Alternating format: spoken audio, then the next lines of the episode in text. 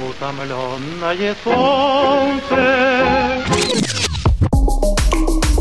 Псих. Фак. Мы продолжаем. Это психфак Юлия Дердо, Даша Орлова. Привет. Смотри, отличный вопрос был от одной нашей слушательницы. Всегда ли нужно говорить правду и что делать, когда ты хочешь сказать правду, но боишься, что будет ну, какой-то конфликт или будут испорчены отношения? Вот яркий пример. Наша слушательница позвонила своей подруге, и ее подруга спросила, вот там, Оля, Катя, Маша, я просила тебя позаниматься с э, моей дочерью, найти репетитора. Репетитор был найден. Что этот учитель сказал про мою дочь? Вот как там угу. способности у нас, как у нас подготовка там к ЕГЭ, все в порядке. И тут вот наша слушательница стоит перед выбором. Сказать правду, что преподаватель оценил возможности и сделал не очень утешительные для родителей выводы, или как-то увиливать от ответа, сказать, что, ну, я думаю, вам лучше напрямую с этим этим репетитором пообщаться, ну, то есть всячески уйти. Когда наша слушательница принимает решение мягко, но все-таки сказать как есть, она слышит на том конце провода, конечно же, разочарование, расстроенные чувства, которые направлены на кого? Конечно же, на нашу слушательницу, потому что она источник плохих, негативных Ох. новостей, да еще и про самого родного и любимого человека, про дочь. И вот, э, ну что делать? Отношения как будто подкосились.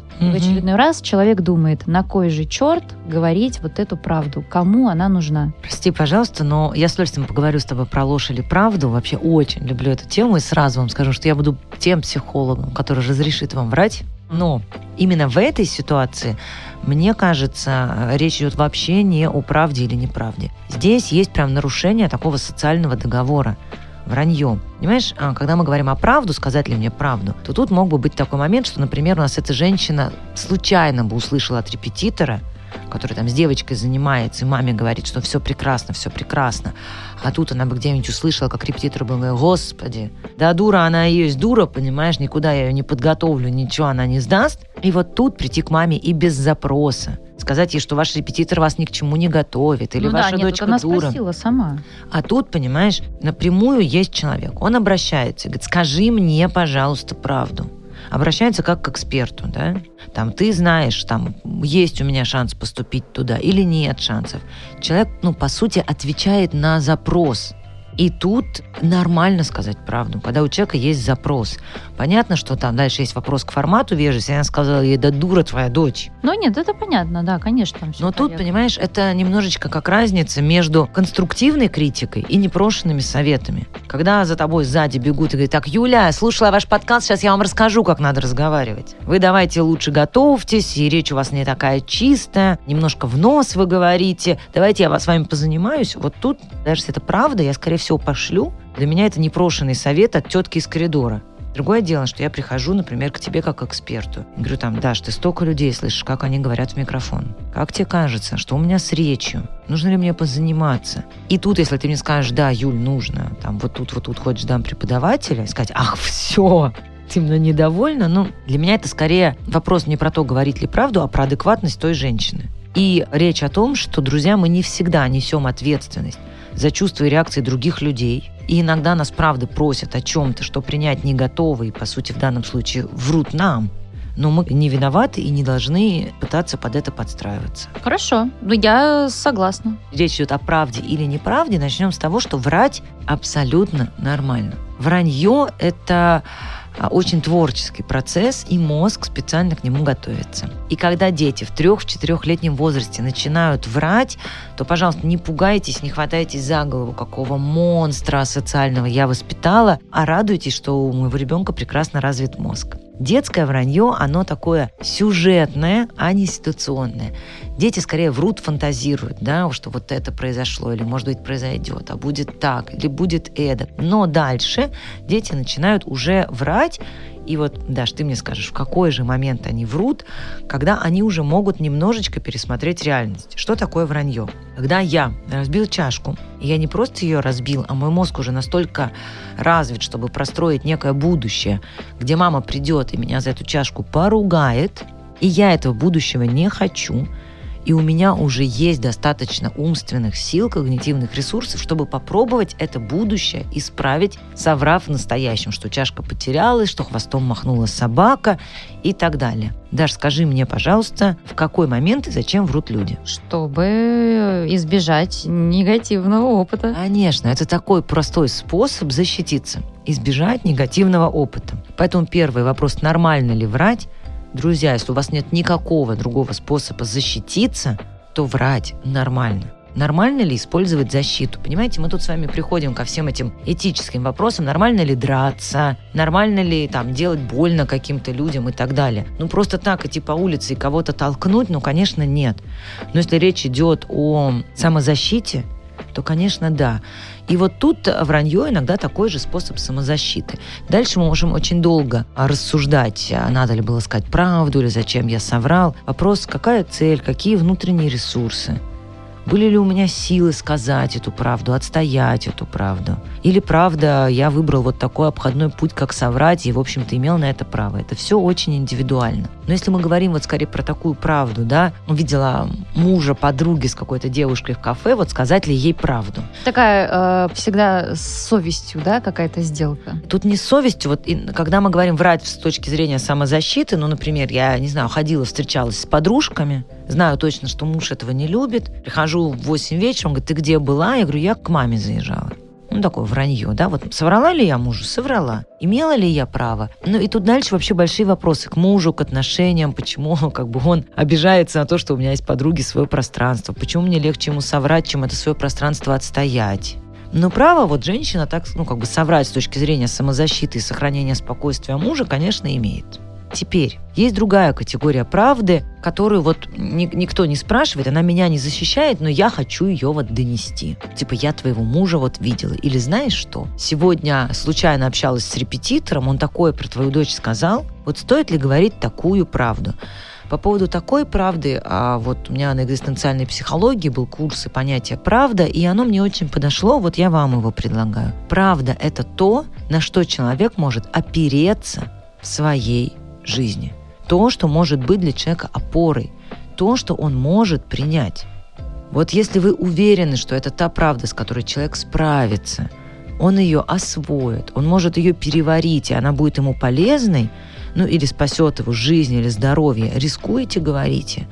Если это такая сплетня, которая просто человека расстроит, вынесет из состояния, он не сможет на него опираться, тогда не надо делать такое агрессивное действие в отношении другого человека. Тогда такая правда его скорее разрушит. Я бы еще один тут такой взяла критерий. Знаете, говорить правду можно только если вы действительно уверены в ней как вот эксперт или профессионал. Например, такая правда, если вы врач. И если вы видите признаки, например, болезни, вас человек не спрашивает, он не знает, что он болен – но вы можете подойти и сказать, что, «А, простите меня, пожалуйста, вы не спрашивали, ну вот такие кожные высыпания бывают вот в таких случаях ну там сходите, пожалуйста, обратите на это внимание, это может спасти человеку жизнь, он может на это опереться, и, наверное, это стоит того. Но если вы когда-то там, не знаю, лечили покраснение на лице, оно вам помогло, но вы как бы не эксперт и не особенно определяетесь, не нужно приставать ко всем проходящим людям с покраснениями на лице со словами «у меня тоже такое было, вот тебе кремчик можно купить там». Вот сдержитесь, пожалуйста, от такой правды. Поэтому правда это то, на что человек может опереться. Это то, что человек попросил и спросил. Это то, в чем вы действительно являетесь экспертом.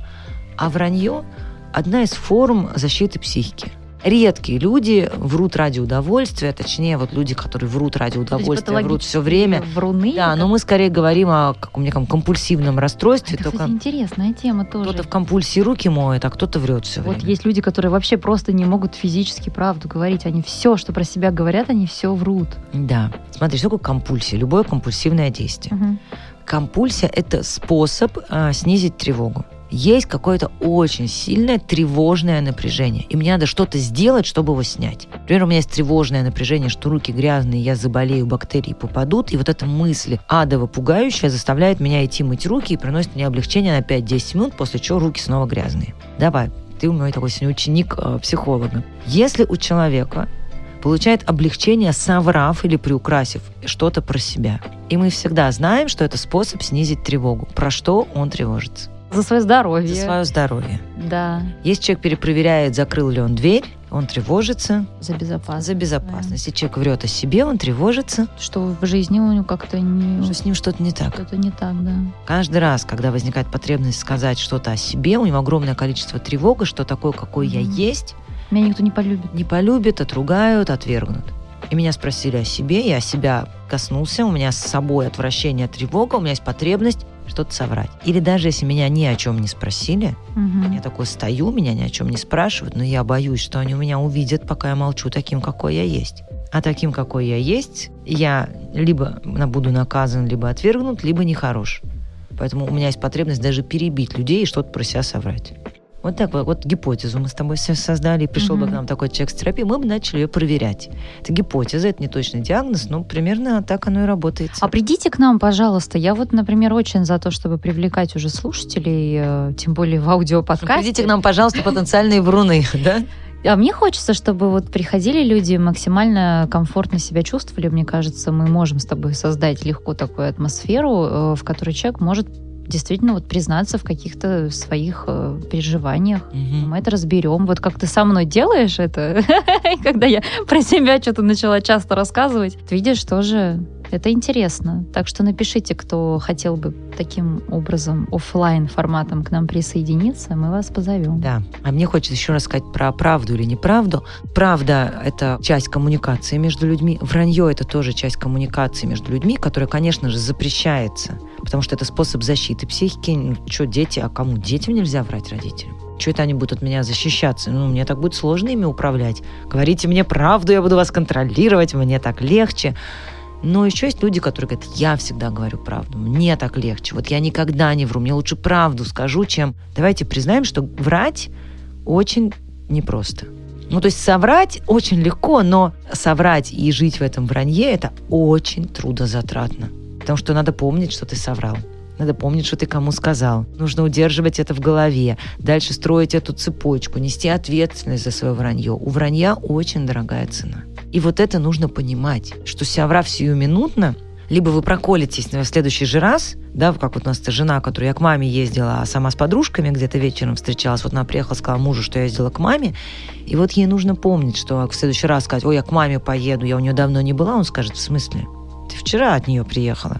Врать очень труднозатратно. Потому что в следующий раз, сказав, а я у мамы давно не была, вы уже не можете, вы должны помнить, когда вы были у мамы, и какой там мог быть разговор. Если вы поедете с мужем к той же маме, нужно вести разговор так деликатно, чтобы она не ляпнула, что ты, доченька, давно не приезжала. И чаще всего люди, которые врут, проблема не в том, что они врут, а в том, что они не понимают, какую цену придется платить, как долго при этом придется помнить, и эту цену платить не готовы.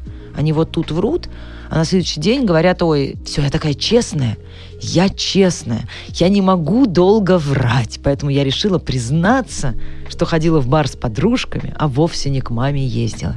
И вот тут мне хочется сказать, давайте будем честны. Ты нечестная, это не принципиальность. Просто для того, чтобы врать, нужно платить огромную цену. И очень часто мы, соврав, не готовы платить дальше цену за это вранье, и нам правда легче сказать правду, потому что вранье – это форма психической защиты. А любая психическая защита жрет у нас огромное количество энергии. И если уж надо защищаться, тратьте на это силу и энергию, но в этом смысле говорить правду легче и приятнее, потому что если это более-менее безопасно, мы вот эту боль или уязвимость один раз проживаем, и дальше нам не нужно тратить годы, помня про это вранье, тратя на цепочки там этиологические и так далее, и так далее, и так далее. Поэтому, как я уже сказала, я тот психолог, который разрешает вам врать, но все-таки напоминает о том, что говорить правду легче и приятнее, даже если сложнее сиюминутней. Потому что за вранье мы платим большую цену не в смысле, что нас там раскроют или карма накажет, а того, что нам придется это вранье потом еще очень долго обслуживать, тратя на это внимание, силы, память или получая последствия разоблачения. Да, совершенно согласна со всем. Или все-таки самый хороший способ, если вы находитесь э, да, в каком-то пограничном состоянии, возвращаясь к вопросу нашей слушательницы, всегда ли нужно говорить правду или не всегда, можете со своим психологом это обсудить. Вот как Ой, это сказала, великолепно, обсуждать чаще с психологом. Психологическая защита, то есть вы стоите не перед выбором что-то конкретное соврать или правду Знаешь, давай даже я поделюсь. Да. Вот я действительно обсуждала это не потому, что я врушка или это, я иногда даже не замечаю, что я вру. Угу. Я хожу, прихожу к психологу и говорю, смотри, вот так и вот так, вот мы, я, мы разговаривали, я вот так сказала. Она говорит, ты правда так думаешь? Я говорю, да. Говорит, а вот тут, и я так раз, а нет. А почему ты так сказала? А я понимаю, что правда, это вранье. И чувствовала я в этот момент по-другому. Я даже была уверена, что я сказала правду. Но вот, например, мой психолог заметил, что ты вот мне сейчас это говоришь, а сама вот так пальцы крутишь и лицо. Как ты себя чувствуешь, когда ты вот такую правду говоришь? А я говорю, я плохо. А почему? А на самом деле мне ужасно грустно. Почему же ты не сказала, что тебе грустно? А я даже сама этого не заметила. Мне так страшно быть грустной. То есть иногда мы врем вот так, да, примитивно понимая, что это вранье, а иногда мы врем даже сами себе. И понять, где мы врем, какие мы на самом деле, набраться сил сказать правду столкнуться с этими последствиями. Вот я с такими вещами действительно работаю со своим психологом, и это очень облегчает мне жить и не тащить вот это вранье, не обслуживать его энергетически. Да, и вы тоже можете получить э, эту терапевтическую помощь, обратившись к нашим партнерам сервиса Easy Life. Это сервис по подбору психолога онлайн. Мы вас возвращаем в каждом эпизоде в описание выпуска, где вы найдете ссылку с подробной информацией, как э, воспользоваться услугами этого сервиса. Спасибо, Юля. Этот подкаст создан студией «Эфир» Если вы хотите стать партнером наших проектов или создать свой собственный, жмите на описание выпуска и найдете подробную информацию.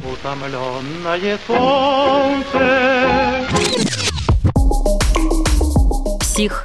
Фак.